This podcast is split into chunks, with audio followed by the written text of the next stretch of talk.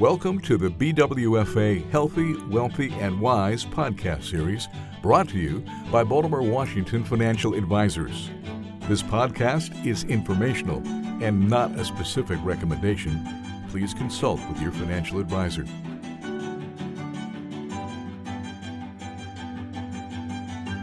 Thank you for listening. This is Sandy Hornor, Managing Director, Wealth Management at Baltimore Washington Financial Advisors. I'm speaking today with two financial planning colleagues, Tyler Kluge and Joe DePatie, and this is another discussion on behavioral finance. Today we're going to be talking about mental accounting bias. So there have been numerous studies on the benefits of working with a financial professional. Obviously, some of them are uh, very steeped in specific details. What we're talking about today is a bit more intangible, and it is the behavioral aspect of how a financial professional can help you. So let's uh, start the conversation about mental accounting bias. Joe, what is it? Yeah, mental accounting bias it has to do with improperly reviewing information. So it's what we call a cognitive error, which is a little bit different than an emotional bias. And an emotional bias is when you know someone's feelings might come into play and cause them to make improper investment decisions. Those are a little bit harder to cure, but a cognitive error we can usually fix with a little bit more information, just being aware of those errors. And in this case, what mental accounting bias is, is when you mentally divide different accounts um, into different buckets and then allow those different buckets to influence your overall investment strategy. So, one example I like to use is maybe you've got a client who's got $500,000 in the bank in a savings account, and then they've got maybe $50,000 in their retirement plan at work. And that is invested for growth. So you've got a very small portion of your overall portfolio in you know more growth securities in a very large portion in a very safe vehicle. Now, when we think about building an appropriate portfolio, a very large amount of low risk might not lead to the you know returns you need to achieve your retirement goals, but in the client's eyes, hey, I've got 50,000 that's invested for retirement and growth securities. Why are you worried about that 500,000 that I've got in the bank that's not necessarily growing at the rate of return it needs to?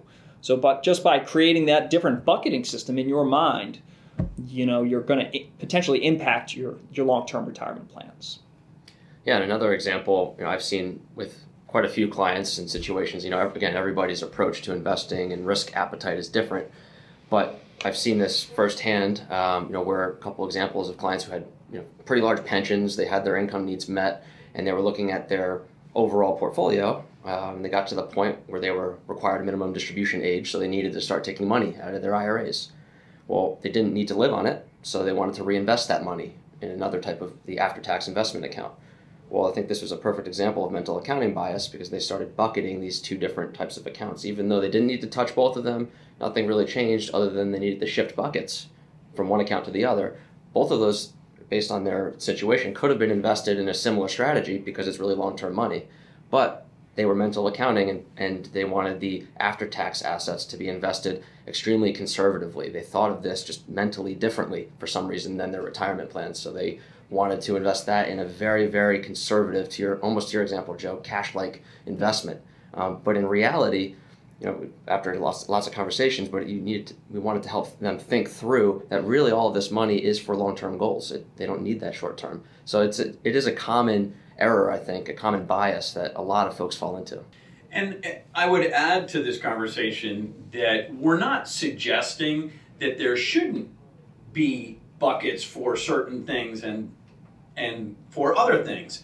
However, you can't let it negatively impact the way you're making decisions on the overall management of your portfolio.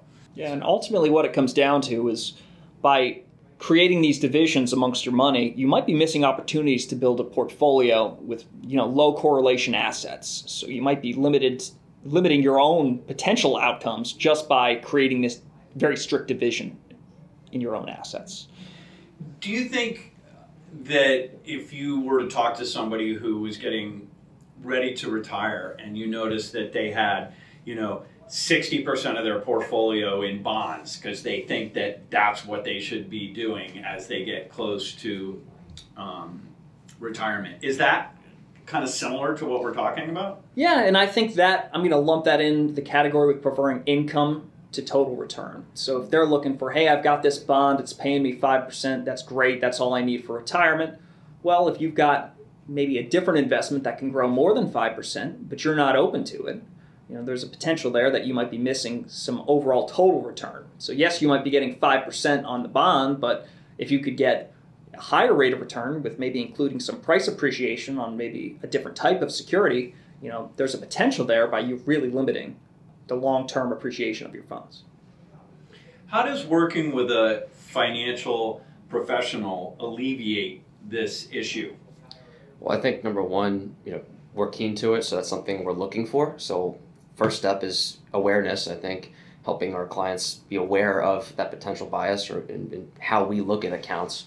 You know, we really want to look at the overall portfolio. So whether it's a Roth IRA, retirement plan, after tax, whatever that those account structures are, we want to look at the whole thing together collectively and make sure everything is structured appropriately. So I think it's you know you're getting a second, third opinion by working with a, financial professional, and so I think it's really just helping make you aware of that potential issue that you might be having.